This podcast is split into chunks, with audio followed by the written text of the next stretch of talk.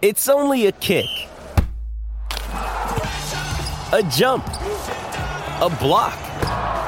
It's only a serve. It's only a tackle, a run.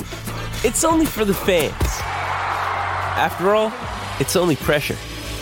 You got this. Adidas.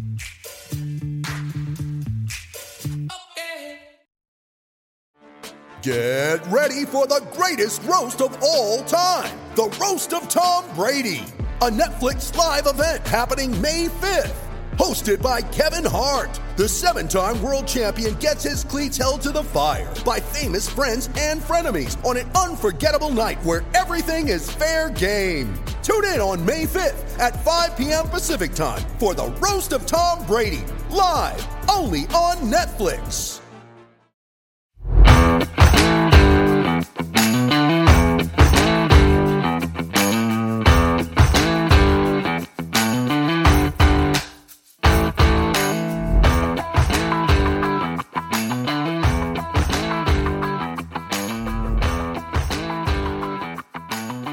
And we are live with the Standing Room Spartans podcast. I am Kevin. He is Scott. We are here to preview a day late, but uh, I don't know, not a dollar short, 50 cents short here to preview the Rutgers game coming up this weekend. Our first noon game of the season, which is interesting because of the season that we've had. You'd think, uh, you know, TV networks love throwing the bad teams on at noon on ESPN2 but uh, here we are, first noon game. This first of all, before we get into anything else, and we got an interesting question to kick this thing off too. But before we get to that, Scott, what are your thoughts on noon games? This has been contentious in our group chat for ages. Um, what are your noon game thoughts? So in college, I kind of hated them because, like, college and you know Friday nights most of us college students indulged. And then you're getting up the butt crack of dawn. I mean, our tailgate started at 7 a.m. usually, five hours before kickoff. Yeah. And I wouldn't exactly say you had to be like totally ready for the day. I mean, we were crawling into the tailgates, but uh you at least had to get out of bed and get something greasy in your stomach and like get right back after it.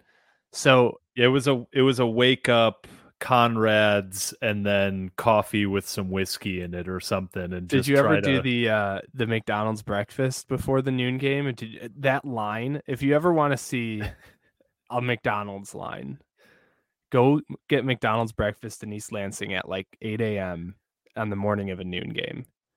It's incredible. Um, yeah, so that like started me off on my fandom with Michigan State, like with a bad taste in my mouth for noon games. Um, now I just kind of hate them because they're in the middle of my Saturday. Like you, you, you spend noon to four, just peak Saturday afternoon time, like watching football, which I don't hate, but some folks in my household aren't huge fans of, which rubs off, if you know what I mean. Um, so yeah, I mean, I, I don't know. They're okay it's not my favorite time slot. I know you like them more than the night game, and that's usually where the conversation comes up after we have acknowledged that the 3:30 or 4 o'clock time slot is the paramount college football. That's just a fact. That's not an opinion. That's a fact. Um, I will say so. My for those who don't know, the the disclaimer: I don't live in the United States anymore. I live in Amsterdam, and the the six hour time difference I really appreciate a noon game from time to time because it doesn't completely screw up my sleep schedule for the the coming week. But um even like even when I'm back home, there is something I like about the noon time slate. And the the reason is because it's just kind of a, a little wrench in the system. You know, it just kind of throws everything off a little bit, which I always appreciate from time to time like a, a little wake up 8 a.m. beers at this age, which is a very rare occurrence, right? But when you have three noon games a year, you know, and so three times a year you wake up, have some early beers with your eggs, you know, it's like you still kind of get that college vibe every once in a while in our old age, which I always appreciate. Um, obviously, nowadays I don't get to uh, experience that quite as often, but it is. Uh, I like the novelty of it. I guess. What's your go-to eggs? How do you prepare your, especially for like a noon game? Like you get a football game that day. What kind of? I'm a sunny side up guy, but you know, if if we're going with a little breakfast burrito, you know, you you bu- go buy some tortilla shells, you you get a little bre- scrambled eggs in the breakfast burrito. That's always a good move. But normally, if I'm just going like eggs, bacon, and toast, we're going sunny side up. I can't stand eggs. That doesn't mean I don't eat them, because like you can't really have breakfast without them in most contexts. But I've always hated eggs. I hate their stupid fluffy texture. I hate their stupid rubbery taste. It's just they're just not food. It's not right. what do you have against eggs, dude? I just told you. The texture's I've got- weird. The taste is nothing. The smell is I don't know. It's just- they, you know what I really hate about them is that unless you have like a great nonstick pan or you're a much better chef than me, dude, I hate cleaning egg pans. It is so irritating. I'm like, I could make toast and put my toaster right back away and I'd be done with breakfast. Or I can scrub this pan for 30 minutes. This is amazing. I've I've I've known you for what a decade now, and I've never heard your your egg hatred. We live together. still I, don't remember like- the. uh I'm not the type who just goes with straight like cuts of meat for breakfast, you know, like chicken and waffles or like uh, what's this country fried steak or however they make steak, like I don't know, in at Waffle House. Uh, so I I I have eggs because otherwise I just feel like I'm loading up on carbs, which isn't a terrible way to start the day, but you know, doctor doesn't love it. Uh, yeah, so eggs they trickle into my existence. I usually I like breakfast burritos and stuff. I like to mix them in breakfast sandwiches because once you mix eggs with something else, it just gets lost in there. You don't really realize it's there. But just straight up eggs, man, that's just it's a sad existence. So on that note, um, noon game coming up. Get your eggs ready. Get your coffee ready. Get your uh, Irish coffees. And uh, are you are you more of a, if you do the Irish coffee? The, we'll we'll get to football in a second. I promise. The last uh, This is just the last a, this is just a morning drinking podcast now. If you're going with booze coffee mix, are Yeah. you going more for like a, a coffee and Jameson or a coffee and Bailey's? coffee and Bailey's, Yeah. hundred percent of the time. The the coffee and Jameson, I've done it uh, like a few times. It's it's decent. It just feels aggressive. It Like, really first- sparks your system. It's like yeah, yeah. the the Bailey's and coffee is is at least the kind of it it's the primer, it kind of warming up the system. Like, okay, I can taste a little bit of booze in there, but you know, it's it's the first thing to get me started. The Jameson and coffee, the bitterness of the coffee with the that kind of kick to the J it is a really it, it'll wake you up for sure. Yeah. That'll that'll shock the system. coffee and Bailey's, it like nicely eases you into a morning of drinking or whatever your activities are. Coffee and, and Jameson just like punches you in the face. Yeah. It's like you're up now. And it's not always the vibe. My ideal like morning would be excuse me, still got that cough. Coffee and Bailey's to start, like morning coffee, just some Bailey's as your creamer. I don't usually drink creamer, so it's even like a treat in that respect and then like a Bloody Mary with breakfast, and then into the beer.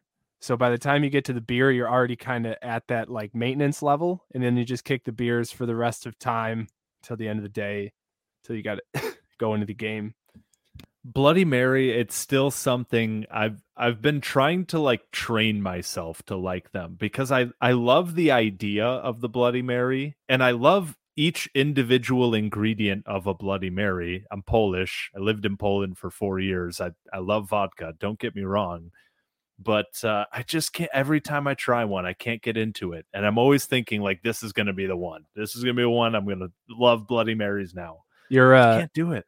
your your version of a Bloody Mary is just a glass of vodka with a cherry tomato in it. exactly. I I will say, ha- being somewhat of a connoisseur myself, uh, it is very hit or miss. Like I've had Bloody Mary mixes that are incredible, and I have had Bloody Mary mixes that are incredibly disgusting. Uh, if you're in Michigan, mid Michigan, Dr. Strangelove is made in mid Michigan and is probably still the best Bloody Mary mix I've ever had. Uh, so if you uh, are around East Lansing, you may be able to find it on some retail shelves around there. If you're a Bloody Mary fan or trying to get into it, try that. A little Worcestershire sauce, little uh, whatever you want.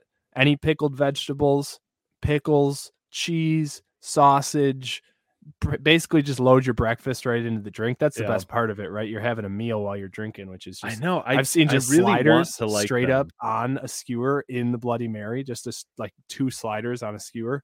You can do so much. I'll do that next time I'm back home. The Doctor Strangelove. Uh, that'll be my last test, and if I don't like that one, then I'll just give up forever. That's the but... best I've found. So yeah, if you don't like that one, you can dress it up a little bit too. Some Tabasco or something if you like a kick. Uh, a little pickle juice in there can sometimes make it, you know, a little salty, a little acidic. Love it. So noon game, talk about football now. Noon game. Everybody's got their drinks ready. We're ready to go. Uh, we wanted to start with before we get into the the actual Rutgers preview. Um, we are finally getting into football now. I promise. Uh, our friend Jeffrey the Greek from uh, Eyes on Big, he hit me with a DM and actually, I will just read this verbatim. And the when I read it at first, I will tell you that I I just wanted to slap him. I was like, "This is the dumbest thing I've ever heard." The more you think about it, the more that there was kind of an interesting conversation here to be had. So he had messaged me. Uh, where is this? If you go, if you as Michigan State, if you, he's not a Michigan State guy, if you go six and six, make a bowl, win the bowl game to finish seven and six, is that secretly a better coaching job than what Mel did last year? He said he also added, like, I don't really believe in that, but the conversation isn't outlandish. And Jeffrey the Greek, we've mentioned, he's from the Eyes on Big podcast, which, if you're looking for a nice little college football podcast, is a good one. So, Scott, what are your initial thoughts there? What are your I've thought about it for a little while and now I have different thought thoughts. What do you think? So I have an initial thought. I have like I I give my credence to the question and then I have my final thought. Um initial thought is like no. 11 win season is a much better coaching job than a 7 win season. But doing my due diligence, let this question sit, let it percolate a little bit. I'm going to try to make the argument for the other side. So this season, we did not have a transcendent, superhuman, alien running back. That makes a big difference uh, especially because a running back more than the passing game can be like impacted so much by one guy. I know you need the offensive line, but like passing, you need a good offensive line, a good quarterback, and good receivers. Running, you just need like Kenneth Walker, and the rest is just like bonus. But um, we didn't have that. Uh, we had a tougher schedule. Um, we lost some key pieces especially the offensive line, and we got off to a royally bad start. So to climb back out would be a huge undertaking and a great turnaround. Um so that's my like middle thought. But we've had this question on our radar for a few days now and I've come back around to to the answer being no. And the, what did it for me was taking me back to last offseason of 2021 going into that year and n- coming off a 2 and 5 season bringing in a trillion transfers and turning it into a, an 11 win season um with hindsight we see that team as a good team we're like yeah it turned out to be a really good team a really exciting uh, year some magic mixed in but in reality that was no guarantee, right? When we were looking at the, that team prior to last season, we had no idea what to expect, and it took a ton, and it took a ton of in-season magic too, which comes down to putting the right guys in the right places at the right times. That's all coaching. This season, if you take yourself out of the moment and you look at this season as a whole, it hasn't played out that different from what a lot of folks were expecting. It's just that in the worst part of the season, it felt so awful. And we've had some specific things, namely what happened at, in Ann Arbor, that made it feel even worse. But when you go back to the preseason, a lot of people were predicting seven or eight wins, seven to nine wins. Right now, we're still looking at six, to, hesitant to say eight, six to seven wins. It's not like this season is not dramatically worse right now than what a lot of folks would have expected it to be. So in that respect, I don't I don't necessarily think there's much happening in this season that was off script. It's just that we've finally turned the corner on the terrible, terrible part of our schedule, and we've gotten back into some greener pastures. Yeah, I what it comes down to for me is a pretty simple, not a simple question, but it, it boils down to one question, which is what, as a coach, what is more difficult?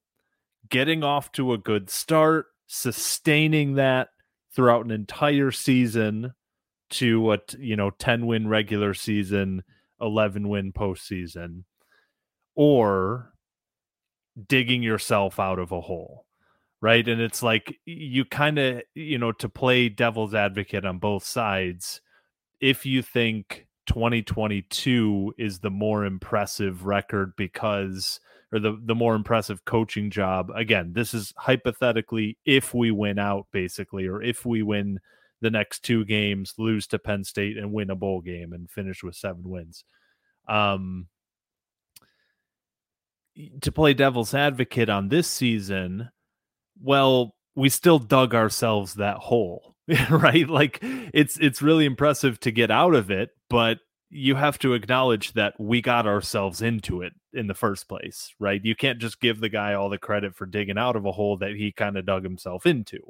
If you're going to say that, you know, they were both a part of Mel Tucker's responsibility, which as the head coach, you kind of bear that um, that burden, especially with that contract. So then, if you think last year is the more impressive coaching job, uh, okay, great, you won eleven games, you did the whole thing, but how much of that was a result of a guy who is likely headed to being the offensive rookie of the year in the NFL and national people are talking about him as this guy's a top five running back in the NFL today. like hmm. Kenneth Walker was ridiculous. And how many games do we lose last year without him? You know, you start thinking about that side. So again, you know, just like you to kind of bring all of that that thinking in, in my head into the final conclusion is basically yeah, but 11 more wins is still a lot more than seven wins. You know what I mean? And it's, I know the schedule is more difficult this year, and you had a little bit more adversity to deal with this year in terms of the injuries and the suspensions because of the Michigan thing. I, you know, there are a lot more things working against us this year than we had last year. But in a season where you are playing 12 to 13 games, four wins is a pretty darn big difference, and I just can't really get past that. So I, I think, you know, even if we win out, then maybe it's a different conversation because then you're talking about beating Penn State in Happy Valley. You know, like that that adds another wrinkle. But winning the next two games and then beating another mediocre six and six football team in a bowl game to kind of keep the program momentum afloat you're not really doing anything at that point to improve it. You're not really doing anything to crush it. You're just kind of keeping it steady. And that's an, a hell of an impressive job. But we won 11 games last year with there was one superstar, but as a whole, it wasn't a, an especially super talented team, right? So we still got to to to lean towards 2021 in my opinion. And one thing that I think gets glossed over yes, Kenneth Walker made a huge difference, but also Mel Tucker gets credit for Kenneth Walker. Like just because Kenneth Walker right. was like the Joker, the wild card of the season nationally, basically, that doesn't mean Mel Tucker that does that still paints Mel Tucker in a good light. He still went out and found a nobody running back from a bottom of the barrel Power Five school, brought him in and turned him into what should have been a Heisman finalist. And you I know, know a lot of that was Kenneth Walker. He was primed for that, but someone had to light the fuse, and Mel Tucker was the one to do that. So he still gets that credit. That's still part of the po- coaching job that he did. A hundred percent. And it's funny to look back at it too, because there were certain guys. I remember there were there were a few like offensive linemen that we went after that we didn't get, and it turned out that like damn, like everybody in the country was after this kid, you know. And there there were some targets that we did. Kenneth Walker just kind of committed to Michigan State. Didn't really hear that there was this big battle between we were recruiting him heavy against Oklahoma or you know another kind of blue blood that he had to really. Pre- this was a, a Mel Tucker evaluation job more than anything. And and the funniest thing is looking back at remember that comment after Northwestern week one where Kenneth Walker there was like a, a, a Twitter video that the football program put out. It was like the post game speech or whatever. And uh, uh, Kenneth Walker was like, yeah, I just want to thank you know Coach Tucker. I, I want to thank you for for taking a chance on me and bringing me into East Lansing. And and Mel Tucker was like laughing. He's like, take a chance on you? Like what? No, no, no. Thank you for taking a chance on us. And he, eh, you could tell the way he said it that Mel Tucker from day one was so sure that Kenneth Walker was just a total stud and was so gracious that he gave Michigan State a chance. Kenneth Walker wasn't getting recruited by every school in the country. Like he was an, an outstanding evaluation job by by Mel Tucker, and it, and it gives me faith moving forward in his ability to identify recruits coming out of high school and and people out of the portal and everything. So yeah, we we definitely have to take that into consideration. It wasn't just a gift wrapped box. It was it was something that he got through his talent and through his um, his hard work as an evaluator. And to last note to give credit where credit's due, that takes more than one guy. Mel Tucker was not the guy who unearthed right. Kenneth Walker's tape. He has explained, I don't remember where, but I remember hearing it that his team brought him the tape and said, You got to see this guy. And he saw like two clips, like two snaps, and he's like, Yep, offer him. Like, yeah. I don't need to see anymore. Do it. So, which makes sense in hindsight. head coach gets the glory when it's good. Head coach gets you know the flack when it's bad. So uh, we'll we'll still lump it into to Mel Tucker and his pros and cons, but there is certainly a team behind that process. Yeah. So uh, we will get you. I I don't have it in front of me right now. Actually, I'll I'll try to pull that up here by the end of uh, um, the next little while. Here, I don't have the live odds from DraftKings on the Michigan State game. As of this morning, I can tell you it was Michigan State minus nine and a half, nine and a half point favorites over Rutgers. But uh, we'll we'll double check that and get you the right number by DraftKings. Uh, one of our partners, are are very good friends here, and you can play, make every game, every play feel exciting with DraftKings Sportsbook, an official sports betting partner of the NFL. Their unbeatable offers right now, new customers can make any $5 NFL bet and get $200 in free bets if your team wins. And in addition to the usual bets, everyone can boost their winnings with DraftKings stepped up same game parlays. Um, you can look at, you know, this guy scoring a touchdown plus this team uh, covering the spread, right? Make things even sweeter. Throw it out on stepped up same game parlays once per game day all season long. Download the DraftKings Sportsbook app now and use promo code TPPN for the Pigskin Podcast Network, of which we're a proud member, to get $200 in free bets if your team wins. Just place a $5 bet on any football game only at DraftKings Sportsbook using code TPPN. Minimum age and eligibility restrictions apply. See show notes for details. So let's get into this Rutgers game a little bit here. Um, it is Rutgers. All right. So it it was for me doing the research today. I kind of had an idea of what I thought Rutgers was and what I kind of knew them to be. I haven't watched a ton of Rutgers games live this year. They haven't played in a ton of games worth paying attention to on a on, on any given Saturday. But uh, as you start watching them here, going into the podcast, you start looking at the stats. They kind of are who you think they are. Uh, you know, we'll we'll try to save you a bit of time uh, and and just tell you that that Rutgers that you're picturing in your head, it's pretty similar to that Rutgers, right? So I, I mean, Scott, when you start looking at this, is there a side of the ball? Is there a player? Is there a matchup that stands out to you here? Is it um I mean, is it Gavin Wimsatt? Like, wh- where are we going when we start looking at Rutgers for this game?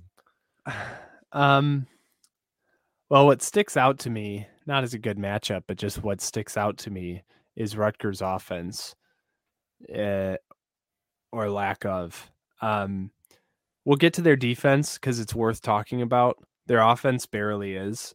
Um, they've used three different quarterbacks this year. The one we expect to face is Gavin Wimsatt.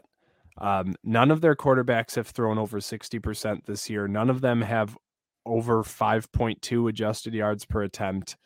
None of them have a passer rating over 110. None of them have more touchdowns than interceptions. to isolate Gavin Wimsatt, he's throwing 44% this year with 5.1 yards per attempt. But when you adjust that for sack yards, uh, or no, for interceptions, excuse me, adjusted yards per attempt goes down to 1.8. He has two touchdowns and six interceptions this year. So when you look at quarterbacks throwing, and that's not the only aspect of a quarterback, but it's typically the first one you look at. I am very thankful for this game with our defense. Um, and we had a good game against Illinois, against another quarterback and Danny DeVito. I have to say it again. Uh, Tommy DeVito, who wasn't built to to torch us. Um, well, if Tommy DeVito wasn't built to torch us, then Gavin Wimsatt doesn't know how to light a match. Uh, it's it's just not a game you have to worry about getting crushed through the air. It's going to be one in the trenches on the defense. If we're going to lose this game, it's because we're going to struggle with them on the ground. I do not expect them to beat us through the air. Not to say they won't get any success there. This is MSU's secondary, but with the improvements we've seen the last couple games out of MSU's defense and just the tape that's out there for Gavin Wimsatt in this Rutgers passing game, that is not scary to me at all. I don't know if you feel the same way before we get into the running game. Yeah, like think about how kind of frustrating the Michigan State passing game has been this year. You know, you think about there's there should be a lot better performance and we've just been shitting the bed every game and we can't get this passing game off the ground. We're averaging 233 yards through the air. It's like right in the middle of the pack nationwide, 62nd to compare Rutgers right now is 124th. They have 143 passing yards per game. In the year of our Lord, 2022, in college football, that is bad. That's just horrendous. That is 30 a better comparison point, a, a more shocking comparison point. They are averaging 20 less passing yards per game than Iowa. I'll just say that one more time for anybody listening. Rutgers is averaging 20 fewer, to be more grammatically correct, passing yards per game than Iowa this year. So, yes, I 100% agree. Offensively, the passing game is not worry me. And the good thing when we're, we're looking kind of matchup wise with us, most likely all of our suspended players are still going to be suspended let's just you know we don't know anything nobody knows anything we're waiting for the legal process to work itself out yada yada yada. I'm just going to go off of the assumption that those guys are not available which means that on the defensive line it's going to look a lot like it did last week where we're just rotating in like six different defensive tackles across the whole line which for a team that's not going to kill you in the passing game and you don't really have to worry about a pass rush so much as you know, guys filling gaps in the run game, I like our chances there to be able to kind of skate by another week with all of these all of these injuries and suspensions on the defensive side of the ball. It's it's a good week to be missing a bunch of guys on that side if you're going to be missing a bunch of guys on that side. So I like our matchup there. Wimsatt, he can run. He's athletic. Uh, you know, you'll see him maneuver the pocket a little bit. You'll see him get out on the edge, but it's not it's it's not something that you fear we're going to lose the game because Gavin Wimsatt's going to run for 150 yards, you know. So I'm not really too worried about it on that side. Uh, rushing wise for Rutgers, it's it's not a whole lot better. Uh, they don't really have much of a threat. Uh, their top running backs, uh, you brought this up, right? Sam Brown is is out for the year. Who was their starting running back? Yep. And then behind him, the next you know highest guys in terms of number of carries. Kyle Monangai, who is averaging three and a half yards a carry. Manangai. Al-Shadee Salaam, who is barely averaging four yards a carry. It's not a run game that's really going to scare you a whole lot either. And then um, Johnny Langan, who's a dual threat guy, running uh, and and catching the football. But uh, it, it's just an offense as a whole. It's that's not very good. It's it's in the bottom ten to twenty in the in the entire country, P five and G five included.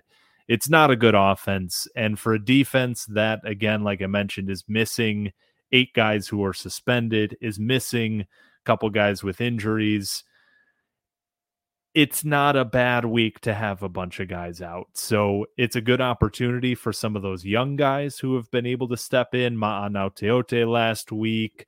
Um, all of these guys in the secondary with Jaden Mangham and Dillon Tatum. And it's it's a good week to get some of these guys reps because, well, we're super thin. We need these guys to get reps.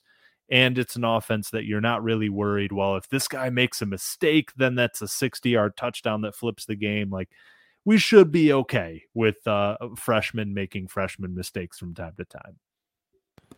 Yeah, I mean, just looking at the passing game, we already talked about the quarterbacks and their statistics. Uh, if there is one skill position on this offense that is worth noting, um, they do have a couple of decent receivers. Uh, Aron Cruickshank, who's been there for what feels like ages. Uh, yeah, he was at Wisconsin too, right? Was he? I think that's the right guy, right? right? He's he's a big return yeah. threat as yep. well. Uh, so he's he's not huge. He's 5'10", 170, but he's uh, he's talented. He's got good ball skills and, and good speed. Sean Ryan uh, is another is their other outside wide receiver. He's 6'3", 200, so he's uh, he's a load. He's transferred a couple times. Came from Temple, then West Virginia, now at Rutgers. And uh, yeah, I mean the stats won't blow you out of the water, but if you watch their film, uh, both of them are are dynamic enough playmakers to to give you a challenge if the ball gets to them properly. Um, so I, I do expect. I mean, Greg Schiano's no slouch as a coach. I do expect the, them to get creative in ways to get the ball out of the quarterback's hands quickly and into the playmakers' hands. But by and large, uh, especially if this defense of Michigan State's continues to play at the level they have, which is not elite, it's not great. I maybe hesitate to call it good, but it's serviceable now. Um, and against a team like Rutgers, a serviceable defense should be enough on that side of the ball. So if we turn the page here to the well, other side. Before we turn the page, actually, I want to highlight the best part of Rutgers offense, which we we haven't yet highlighted. Adam Korsak, the Rutgers punter, is you know, look, he he gets a lot of attempts per game, so he he gets an opportunity to kind of get in a rhythm. You know, like shooters got to get into a rhythm sometimes. Uh, Adam Korsak, he's a volume he, punter. He's a volume punter, but he was a second team All American last year. He was a Ray Guy finalist. I'm pretty sure he was first team All Big Ten. So when we look at punting battles around the country, this has to be the prime time for for punting fanatics out there for the uh, Pat McAfee's of the world. This is the game in the country this year. this is number one versus number two, or number one versus number four. You know, this is a top five, top three type of matchup. This is prime time punting, noon, Big Ten, Bryce Baringer, Adam Korsak. If you are a special teams guy, you're in heaven. All right, we're gonna throw a quick uh, trivia question out here for you, Kevin. So, Adam Korsak has been at Rutgers for five years. Who has more yards Peyton Thorne passing, Oh man, or Adam Korsak punting? that would have to be Adam Korsak punting. Is that your final answer? Yes, yes. Yeah, I was hoping you'd go the other way, but it's not even close. Well, Uh, he's he's got to get what probably seven attempts a game over his so career. Adam I Korsak mean- has been the starting punter for five years at Rutgers. Oh uh, yeah, so He's, he's got listed a as a of senior for three years. He must have redshirted, which means he's got to be like 25 or something. Uh, he has had, so he had the COVID year in there with nine games. In 2018, he had played in 12 games, 78 punts. 12 games, 76 punts in 19, nine games, 48 punts, 13 games in 21 with 72 punts. Through nine games this year, he's at 48 punts.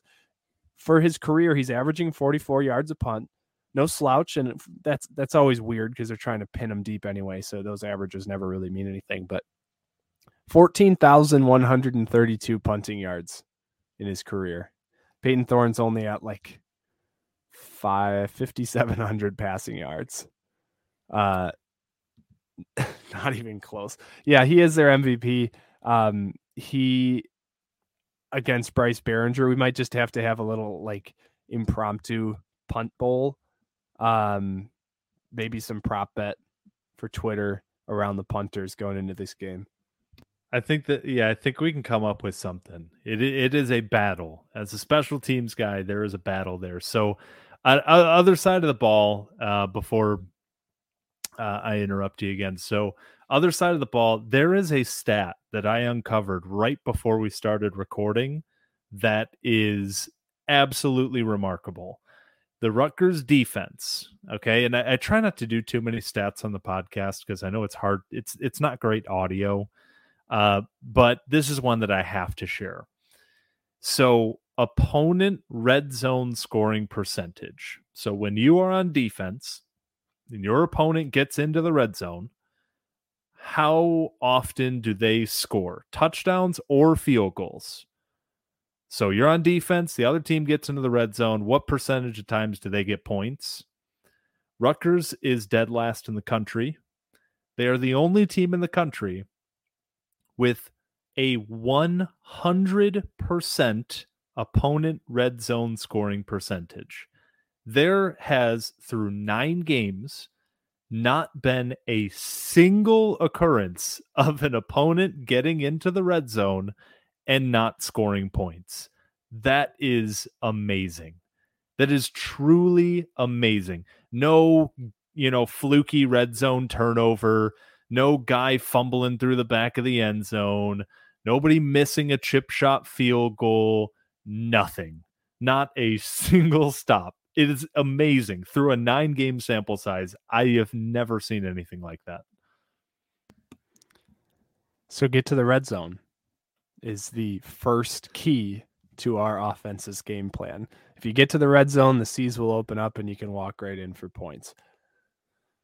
Exactly. Yeah, which is interesting because on paper, this defense should be the strength of this Rutgers team. They've got a scrappy front, they've got a lot of speed and experience in the secondary. The Avery kid, I think he's a safety, another guy who feels like he's been in college football since I was born. Um, this defense is good enough to slow us down. Now They're the question salty.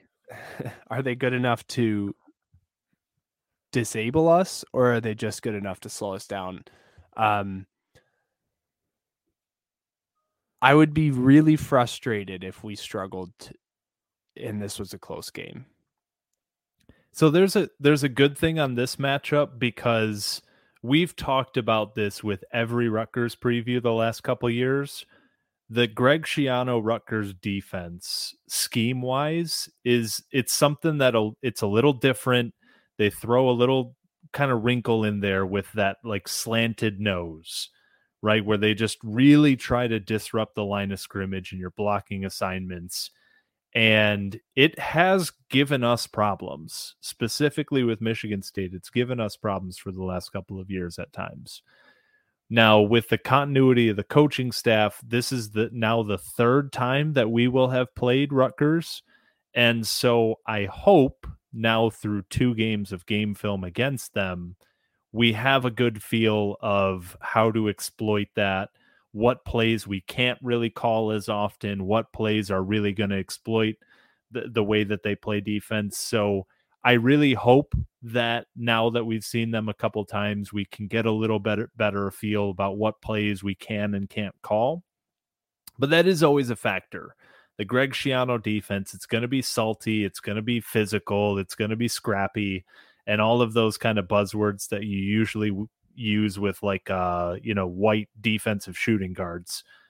It's it's a defense that's always going to be tough and they play that slanted nose that's always going to give you some weird problems but you just kind of hope that we've figured that out by now and that we have the talent with Jayden Reed and Keon Coleman on the outside to make a few plays downfield and and kind of uh, open this game up a little bit for the offense.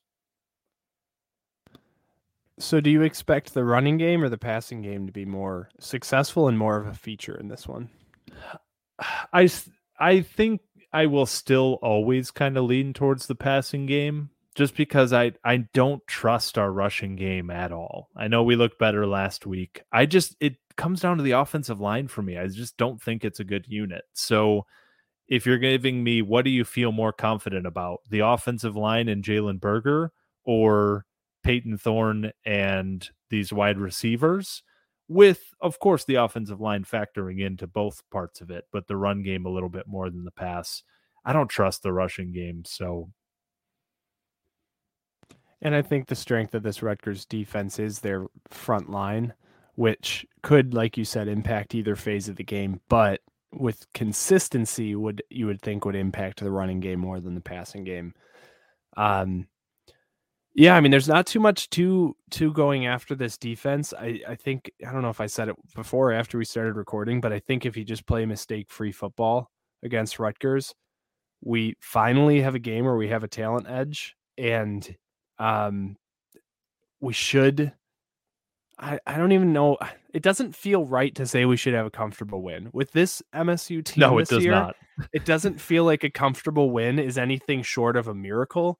Um, well, you did the we did the live DraftKings line reveal on the last podcast at the end where I didn't know what the line was and I guessed that it would be something like 6 or 7 and when you told me it was it was 10 I was shocked. I couldn't believe it. I couldn't believe that this Michigan State team was favored by 10 points over anybody. So yeah, I again, this this MSU team, I mean, you had Washington Minnesota, Maryland. I can write off Ohio State and Michigan. Those three games were tough, but but Washington seven and two, Minnesota's no slouch, and in Maryland we were on the road and reeling at the time with some bad injuries, and uh, we played worse than we should have. That was probably the worst loss we have this year, but um, by and large, like this this team's Minnesota not was pretty bad. yeah. Well, Minnesota was a bad, bad, bad game. The losing to Minnesota wasn't tough. The way that we lost right. is what really hurt. But by and large, this team isn't too far from what we thought it was. And maybe a, a hair worse because really none of the question marks have panned out for this team. Um, but we've turned. It feels like we've turned a corner. We've we've found a way to play on both sides of the ball that's complementary and that's going to give us a chance in every game. And let me put it this way: if there was a game in this Big Ten schedule that felt comfortable, it would be this one. At home, you could make an argument for Indiana, but they always seem to play us a little bit tougher.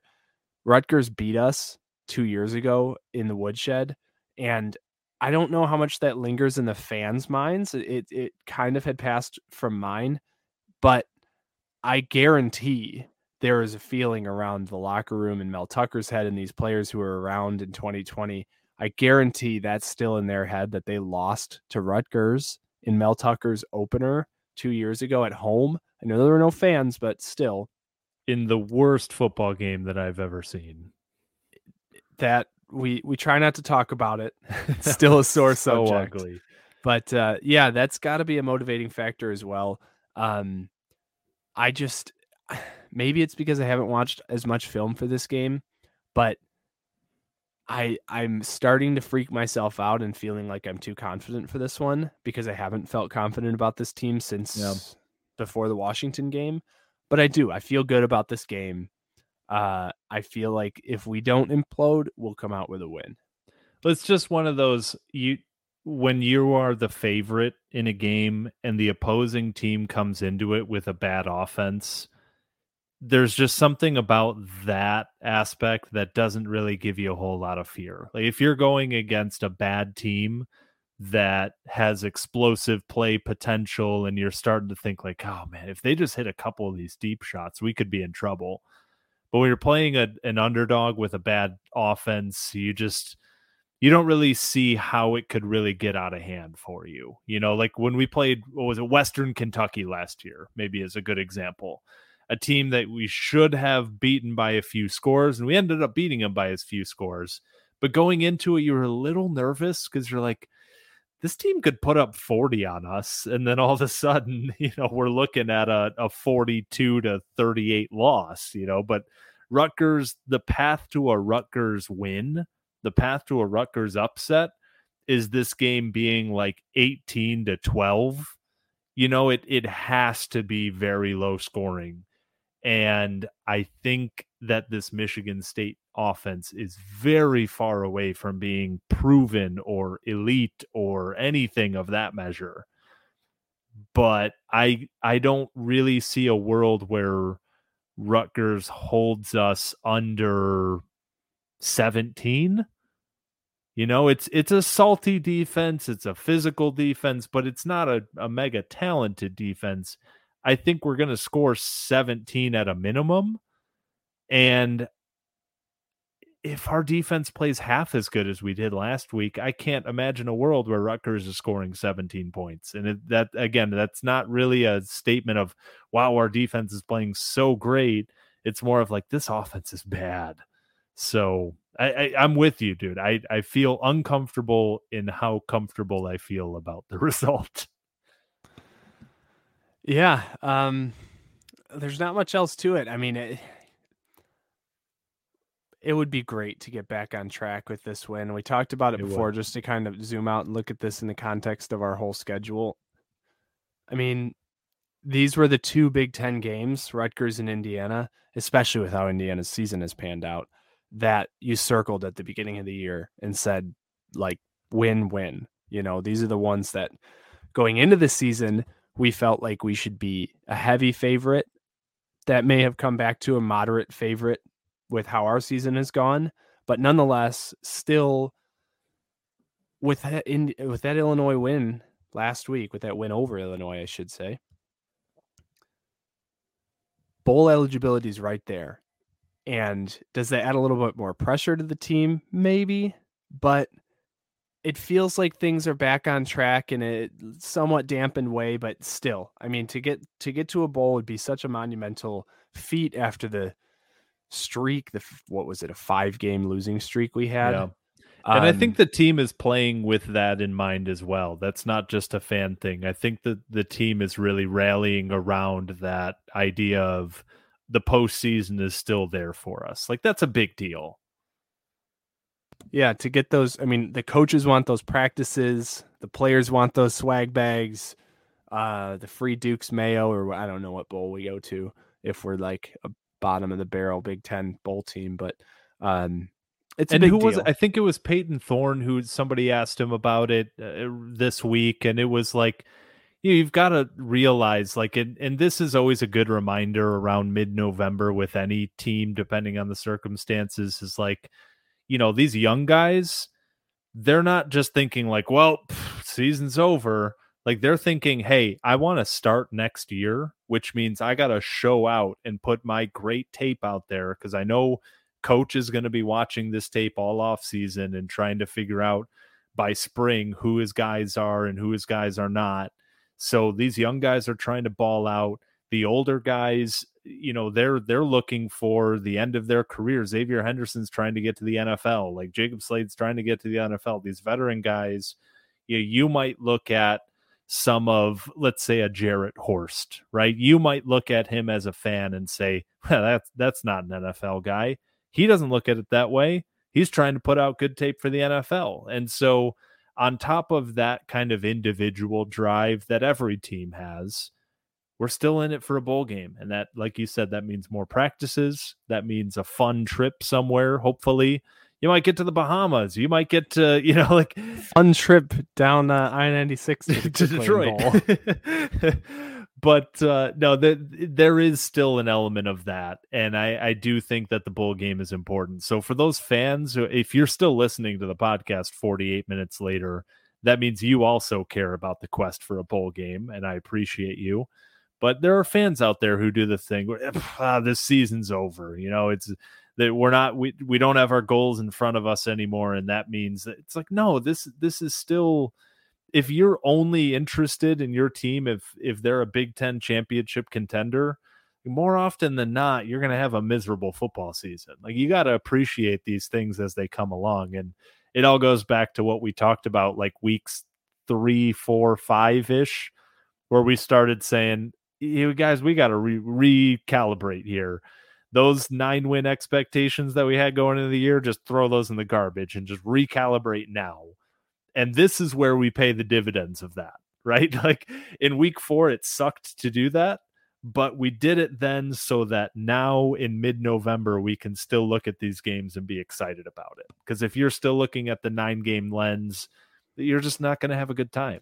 Yeah, I really hope we can look back on this. It, it, felt like that Illinois win turned a corner, you know, for this team. I remember going into that tough part of our schedule and saying like, "All right, like buckle in. This is going to be yeah. tough. Like especially with how this season started.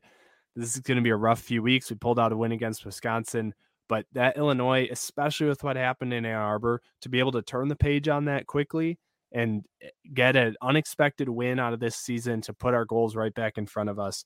Uh, it just feels great. And anyone who plays sport, who played or plays sports knows like, I think fans put a lot more on like the season long expectations and like the, what's our final record going to be and everything. Not that the, not that the program doesn't care, doesn't look at that, but there's also an aspect that I think gets lost on fans the, the, the further you get from competitive sports that, they just love playing this sport and yeah. they love playing it well and they love trying really hard. And I've been on teams that won one out of 20 games, right? Like a baseball team or something. You don't show up at the baseball field like, well, I don't really care. Like, it's, you know, we stink. So, like, I'm always excited for that next yeah. game. And and those guys in that locker room, they all feel that way. They're they could have they could be 0 and 9 right now, and they would be psyched to take the field against Rutgers. So that's always going to carry them. Yeah, and, and the record is always again, like you said, that's a good way of putting it. The farther away you get removed from being inside of it, right? Football, eh, there's only 12 games, so you're of course aware of your record and the standings and everything. But you know, I think back to to when I was playing, and there's certain times of the year where like you don't really if somebody just ran up to you and said hey what's your record this year so far? You'd be like uh it's um uh six and what? You know like yeah. you're not really you're thinking about practice that day. Yeah you're not thinking about the big picture every day. And that's what i think as fans we are constantly looking at the big picture because we don't we don't live in the day to day we don't go to practice so we're just thinking about the 12 games and what that means for Mel Tucker's 10 year contract.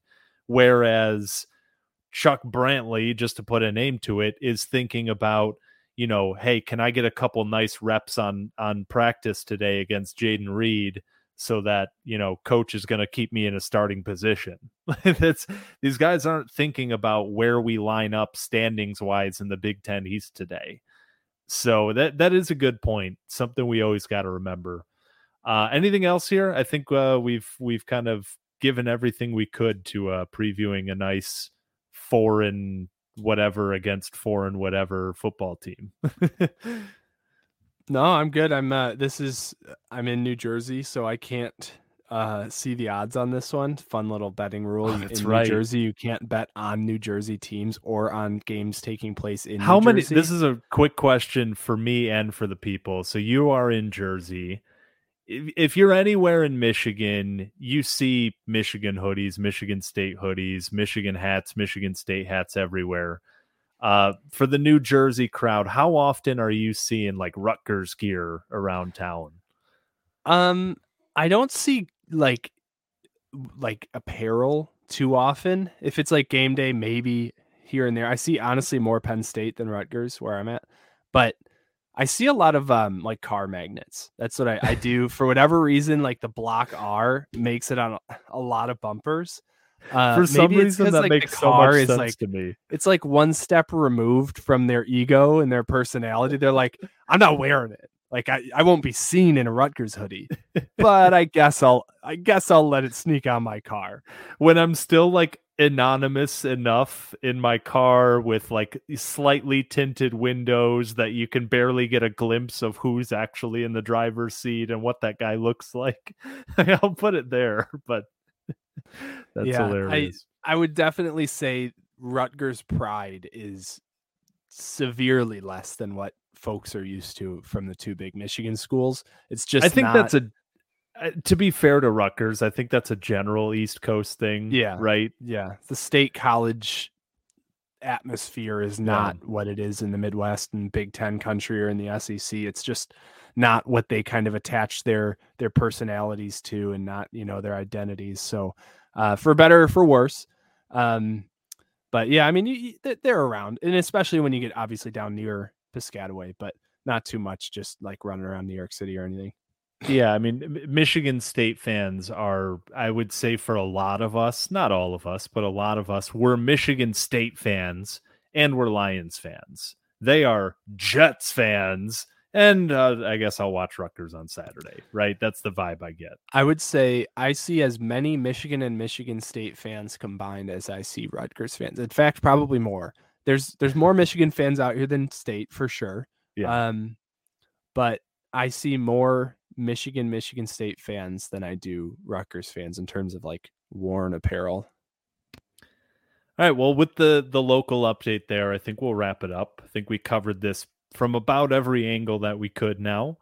And so I appreciate everybody if you're still listening. Eh, you can go ahead and give us a nice review, give us a nice rating. Spotify, Apple, we don't discriminate. We appreciate it either way. Follow us on social media and we will be back to uh we'll hopefully give you our picks and i know scott you've got the in-laws in town so we'll see hopefully we can schedule that out make it work but regardless worst case scenario we'll be back after the game on monday to recap what we saw and uh, start getting into indiana as well next week so we are chugging right along here we're back on our mostly normal schedule and appreciate everybody for bearing with us. So until next time, hope everybody enjoys. Go green. Go white. Take care, folks.